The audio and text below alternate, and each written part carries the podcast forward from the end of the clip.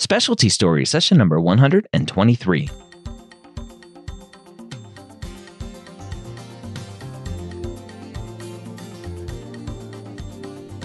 Whether you're a pre med or a medical student, you've answered the calling to become a physician.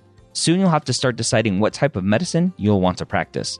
This podcast will tell you the stories of specialists from every field to give you the information to make sure you make the most informed decision possible when it comes to choosing your specialty. Uh, welcome to Specialty Stories. My name is Dr. Ryan Gray, and I am excited to bring you another great discussion with a physician, this time, Dr. Sheila Specker, an addiction medicine specialist and psychiatrist and fellowship director at the University of Minnesota. Now, Dr. Specker talks about her journey through family medicine to begin with, and then into addiction medicine fellowship, and then back to psychiatry residency, a long journey to get to ultimately what she loves. We had a great conversation and started with the discussion about how she got into addiction medicine. I became interested in addiction medicine and psychiatry when I was a medical student. And I was on clinical rotations, third or fourth year. And our hospital had a very active um, substance use treatment program. And I was intrigued by the fact that it was maybe a little bit less uh, pathology oriented and more of a health oriented and how to improve your life.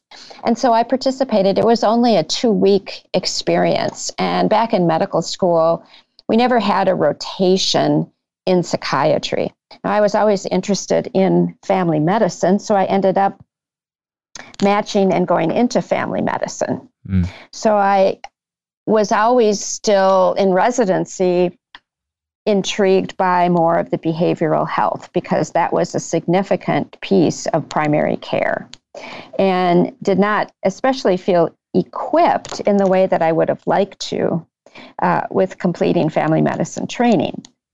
But there are things I particularly liked about family medicine, which was the continuity and seeing families over time. So after residency in family medicine, I uh, this was Wisconsin. I went back to Minnesota to do an addiction medicine fellowship. And in the course of doing the family medicine fellowship, I realized just how much comorbidity there was with other mental health disorders. So decided that I was going to do a psychiatry residency. So this is kind of the long route into an, an, academic practice. So after fellowship, after residency in psychiatry, then I joined the faculty here at the University of Minnesota. So that's kind of a long route. that is a very long route and, and probably not one you would recommend to most people. Not particularly. like I liked residency so much, I want to do it again. Exactly. So for you, what what was it about the addiction medicine? Can you dive in a little bit more? What you meant by less pathology and a little bit more kind of lifestyle? What what did that? What did you mean by that? What I meant by that is looking at the treatment that happens that occurs for any substance use problem, and a lot of what happens are life skills or life changing kinds of experiences. So, using some of our most common modalities, which are cognitive behavioral skills, AA, other recovery activities, which are very focused on coping and behavioral changes and uh, networking, connecting with other persons that have similar issues, similar disorders, was very powerful. It's a very powerful interaction. And that's what got me intrigued uh, in the first in the first route. And so many years later, then it's we recognize just how the brain functions or is affected by substances. Mm. But that's a much that was a much later, I think, concept. Yeah.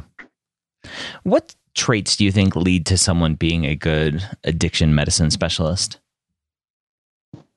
I think the ability to work with people where they're at. And so we talk about doing a motivational approach, motivational interviewing, looking at the pros and cons, looking at their level of motivation. How do you move it into um, a point where they are willing to do something? So, being able to sit with where the person is at.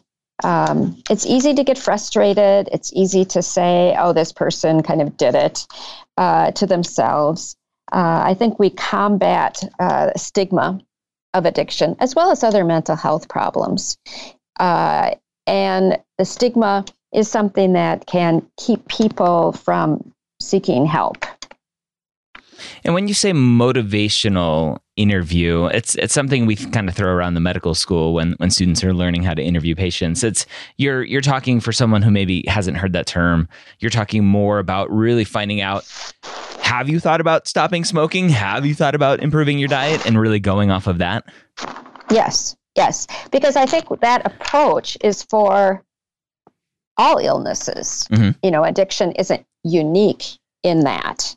So we use the same kinds of strategies. And you're right. I mean, we teach medical students fairly early on about motivational skills and just how important that is. And to, to give patients the ability to make those decisions. As an addiction medicine specialist, what types of patients are coming to to see you to be treated? What what kind of pathologies are you seeing? Well, I'm seeing any substances of abuse, but of course now with the opioid epidemic, we're seeing a lot more opioid problems. And I'm also medical director of a residential treatment program, and so a lot of persons with opioid problems um, will come into the program. So I use a lot of pharmacotherapies for addiction. And specifically for opioids, we use a lot of Suboxone, methadone, and naltrexone. Yeah.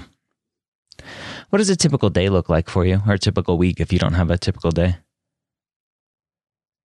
I'm not sure I have a typical week, but tip, but if I would look at a, a particular week, um, I would have a day a week where I spend as medical director and addiction psychiatrist at the residential treatment program. Mm. I supervise addiction medicine fellows. And if we have residents that are also interested in addiction, that, that would be another day a week. Um, one day a week, I have my own clinic, which is largely a dual disorder clinic. Um, I also have a research component to what I do, uh, which occupies a couple of half days a week. And then some other consulting work. I am the medical consultant for our health professional services program, which is a monitoring program for licensed healthcare professionals with addiction and other mental health problems. Mm. When you when you say dual diagnosis, what does what does that mean for a student who doesn't know? Substance and other mental health problems okay. combined. Okay, so someone who may have bipolar and alcohol addiction, something like that. Correct. Okay. Correct. I I want to just briefly kind of go on a tangent a little bit, mentioning kind of the, the consultant for healthcare professionals who who have addiction or other mental health um, struggles. It's it's always something that comes up a lot for pre meds, where they they see these articles online about how physicians are scared to to go to a psychiatrist to talk about their mental health because they're afraid they're going to lose their license. Can you maybe paint a prettier picture to to students to to really let them know it's okay to go get help? Yeah, absolutely. Um, most states, if not all states, have an alternative program for licensed healthcare professionals with addiction or other mental health problems. So if it if it gets to the level where it's really interfering and persons enter this program, it protects their license. So they do whatever they need to do and the licensing board does not find out about this. So that is a real plus and a real benefit. Also, there are many places, institutions that offer private, confidential services that do not get reported anywhere. So it's completely separate from even health insurers. Mm. But what I say to people also is that it's an illness and we need to think of it as an illness, whether that's addiction or depression or anxiety. And we need to get the appropriate care for all illnesses, including those. Yeah, it's it's almost the opposite, right? Students who are scared, uh, or residents, or wherever they are in their journey, they're they're scared of the the implications of going and getting treatment and potentially catastrophic things happen, which will then affect their license. When if they just went and and sought help sooner, then then everything hopefully would be better. Right, and I think the same strategy as any other chronic illness is mm-hmm. intervening early. Definitely, awesome. What does call look like for an addiction medicine specialist? Uh, usually there isn't any. That's kind of nice. it is. Our fellows, uh, and this is, I think, typical for most fellowships around the country, is there is no call. So it is usual hours. And all of the addiction medicine specialists that I know of that are in the in the community or private sector also uh, don't have call. Is it typical for for somebody who maybe shows up to an emergency room, an emergency department, uh, to to be seen by by a quote unquote general psychiatrist, and then if they need more of the addiction medicine specialty, then then you would see them in an outpatient setting? I would say in the emergency room settings, we are not generally equipped to manage mental health and substance use other mm. than the acute manifestations. I think that's a problem nationwide. Um, I know your state is has great services, uh, but that's very unique. Mm. It is not common that you can get psychiatric consultation in most emergency rooms, unlike other specialties. Yeah. Okay. Is that is that a side effect of just uh, a lack of physicians to to kind of meet that demand? I think it's it's partly that. I think there's a lack of training. Um, for instance, in emergency rooms, many emergency room doctors are not waivered or licensed to prescribe buprenorphine, which is a one of the important treatments for opioid use disorders. Mm-hmm. So that really impedes patients getting the help that they need.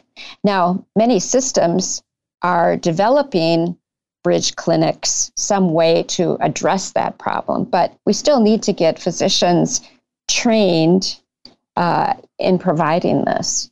Yeah. For the medical student who is interested in addiction medicine, what should he or she be doing to to really kind of make themselves stand out to a a residency to a program director like yourself um, to get a, a good fellowship? I think medical students uh, could do a specific experience or a specific rotation. Um, in addiction, whether that be within the Department of Psychiatry or in the Department of Family Medicine. Those are probably the two most typical departments that would offer addiction medicine uh, rotations. Mm.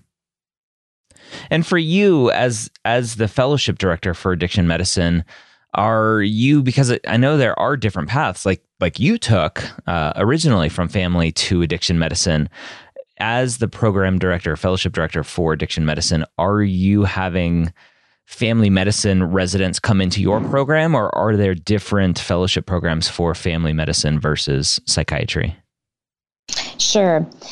Most typical would be residents graduating from family medicine or internal medicine programs, so from primary care specialties. We don't require that. They could come from other specialties.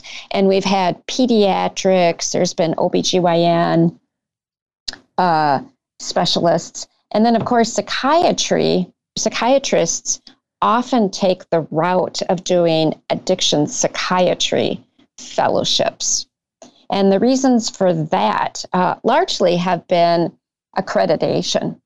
So, addiction psychiatry programs had accreditation back in the 90s, I think. And there was no official accreditation of addiction medicine until about two years ago. Interesting. So now, yeah, it's very interesting. So we've gone through formal accreditation, and this is after addiction medicine acquired uh, subspecialty recognition. And interestingly enough, addiction medicine is under the board of preventive medicine as a subspecialty, which is very interesting. Oh, okay.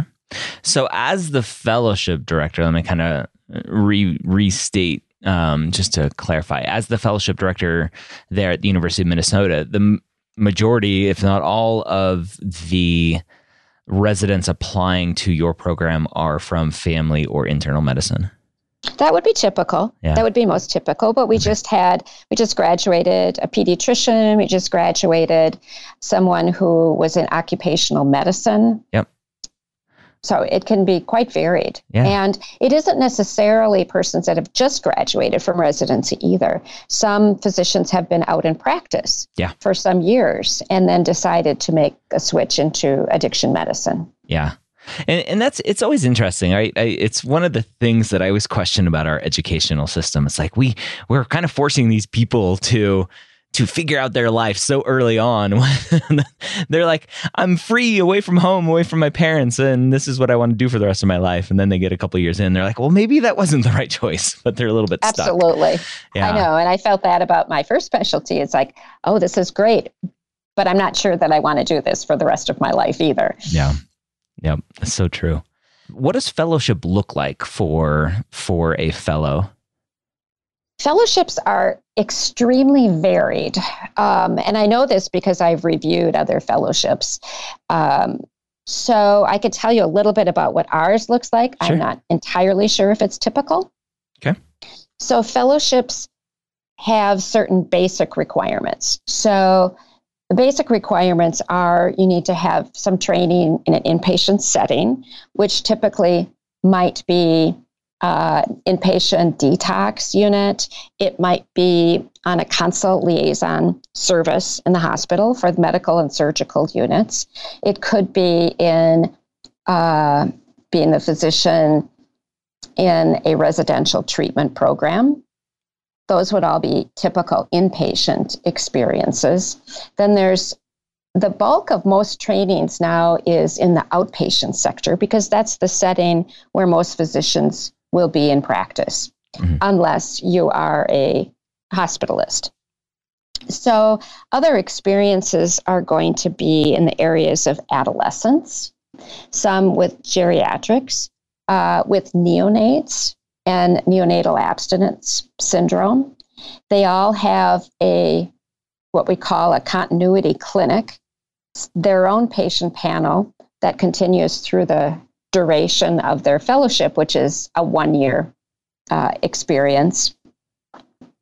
Um, some elective time, typically, um, other experiences might be in an intensive outpatient program as the physician kind of lead of the team.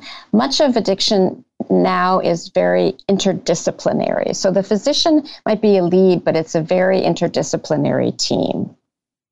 Who else is so on that, that team? Might be typical. Who else is on the team? Yeah. Um, psychologists, social workers, residents, if there are trainees, um, substance use counselors would also be on the team, case managers.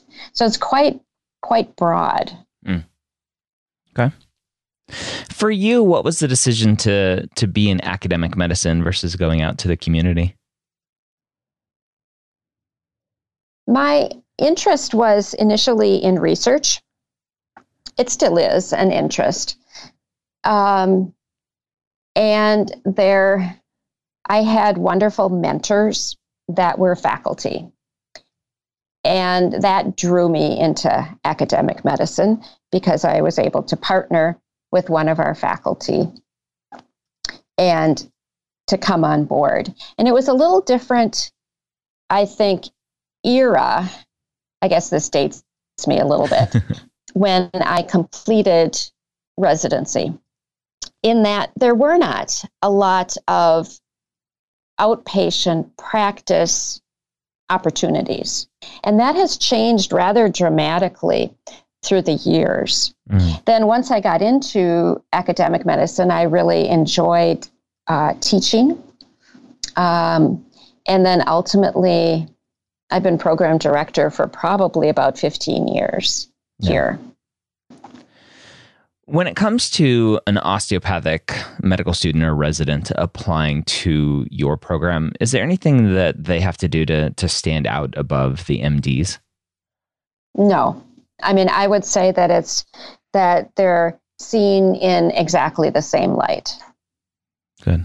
I do look in terms of residents coming from any residency if mm. what their interest might be. And so I'll always talk with them before they even really apply to see where their interest is coming from and what kind of experience they've experiences they've had. Mm-hmm. For the the future primary care physician out there, what do you wish they knew about that you're doing kind of day in and day out with your patients to to help you and to help their patients get the the treatment they need maybe sooner? Yeah, and that's a problem in the medical school as well as in residency programs that the amount of exposure to addiction is very limited. Some schools, including ours, would have only a few hours even of direct uh, exposure in the classroom. Now I think it's better because we have some specific courses that are offered. One of the things that I wish that family medicine physicians would realize is the gains and the improvement that people make. It's really easy to see the end stage result. If you're on the inpatient medicine service and you see cirrhosis, for instance, from alcohol and become jaded by that, versus seeing people recover in the outpatient setting through treatment so having that continuity experience in the outpatient setting, I think, is really critical. Mm-hmm. Once someone is an addiction medicine specialist, they're fellowship trained, are there any kind of further subspecialty opportunities, anything kind of niches where people are going and, and practicing? There are some who are or become interested in academic medicine. Mm-hmm. And we've had a number of our fellow graduates enter one of our academic affiliates. That I think is one avenue. Another common avenue is graduates become assistant program directors for fellowships mm-hmm. and so join the faculty in that way. I've also had several that then go out into the community, into a direct addiction medicine practice itself. Um, another avenue, which I think is very positive, is having graduates go back into a primary care setting specifically to provide consultation and help with their colleagues in primary care. Mm. Nice. What do you know now that you wish you knew before going into addiction medicine or or kind of another way to, to phrase that is what would you tell your earlier self uh, based on what you know now? The stigma issue i think comes up and and certainly came up at the time. So recognizing even more the underpinnings of addiction being uh, neurological being the brain science behind addiction. Um, a lot of that information wasn't available until maybe the more recent five to 10 years. We've learned quite a bit about the brain and what happens with the use of substances, and how some changes in the brain, especially with opiates, probably don't return back to normal, which is why we use opiate agonist therapies. Yeah. And and when when you're talking about the stigma associated with it, really just understanding more of the the physiological kind of underpinnings of everything and not just oh that that person is weak-willed or whatever kind of stigma we want to throw at at addiction. Right yeah. right. And recognizing it's a chronic illness as yeah. are many other conditions that we treat. Yeah. What do you like the most about being an addiction medicine specialist one of the things I like is, well, about my job is the variety that I have. So I will have patients in many, in different settings. And I really enjoy diversity. I really enjoy what people bring to the office, their stories. I think that's partly what brought me into psychiatry as well, is learning about the patient and being able to be with the patient kind of through their struggles and to the other side. What do you like the least? Insurances. yeah. I think, again, it depends on what state you're in but I've had insurance companies after three days of treatment say, "Oh, that's enough. I think you can go to a different, a lower level of care." When in ah. reality, three days is not going to affect much other than detox. Yeah. So I think that's an ongoing struggle. How far away do you think we are from more kind of concrete and maybe that's not the right word because maybe you'll be like, well, we have it, uh, and you can educate me more, more concrete kind of physiology and really understanding of everything that's going on in the brain to to make it more real for the insurance companies and for people who still have a stigma against addiction and other mental health uh, disorders. Um, I know m- my wife, being a neurologist, she she does a lot of concussion and TBI stuff, and it's it's the same thing. It's like, well, I can't see the broken bone, so it must not be. There's nothing wrong. Right. Yeah, that is true. And often it's a political issue. It's not necessarily a science issue. Mm. Um, you know, insurance companies are not using the same criteria. I'm very involved with our psychiatric society. I'm the current president. And we have a lobbyist, and we're very involved in parity.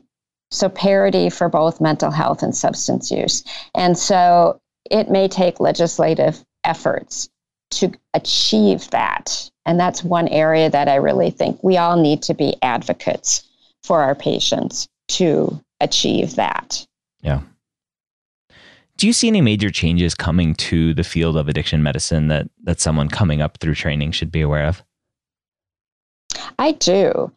Um, we have some very interesting and new treatments. Neuromodulation, for instance, is up and coming, and it's one of the areas that we have researchers here, and I'm involved to a certain extent with that. So, TMS, transmagnetic stimulation, is one of those modalities. So, realizing um, I, I think we even have a neuromodulation fellowship now. Um, that these modalities really can affect addiction as well as other mental health problems. Nice. What do you think is the kind of the biggest misconception or myth that other physicians or healthcare providers have about addiction medicine?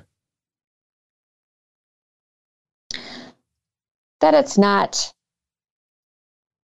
treatable, that it's not satisfying. Um,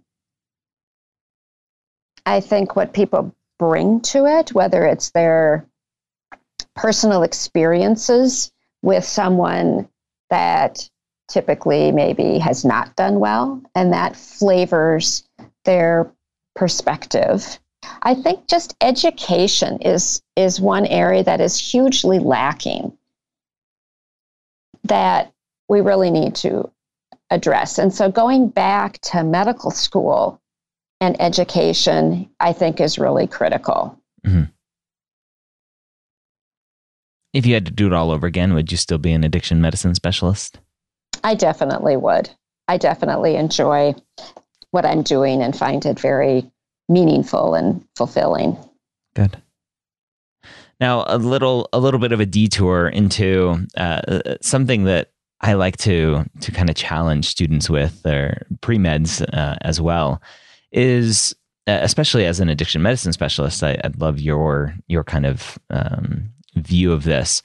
I bring up Portugal a lot after they decriminalized drugs uh, 10 or so years ago with outstanding results. And I always talk about if we should do something similar here in the US. And I would love to hear your thoughts on on decriminalization of drugs and and helping people potentially um, get treatment they need because of that, or if you see any huge challenges by decriminalizing uh, illicit drugs.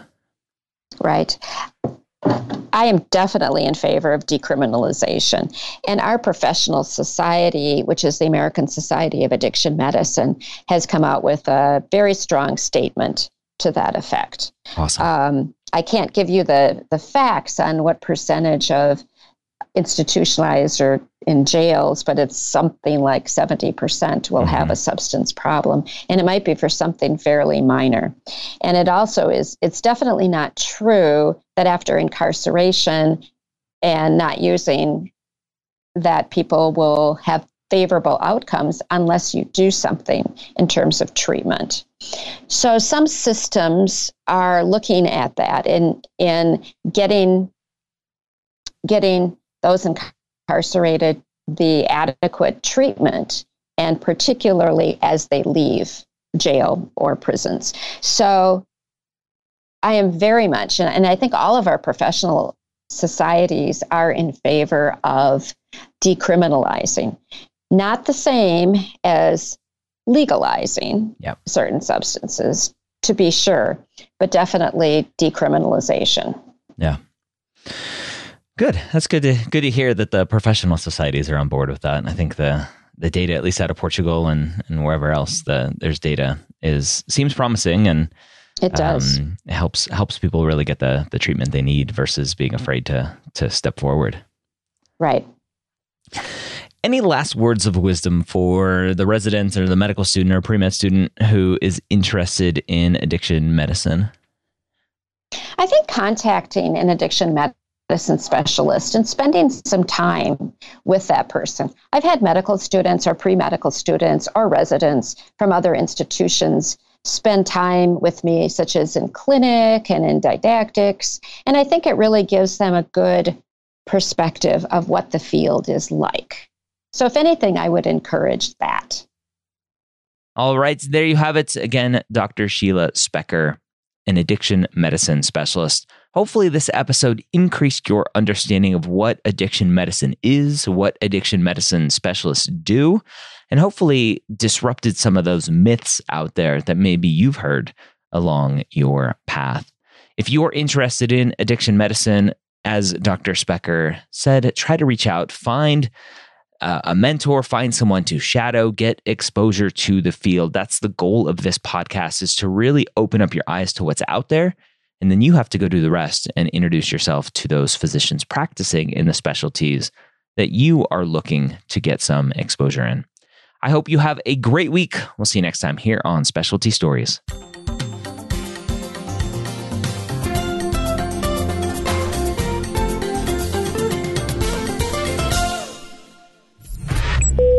This is MedEd Media.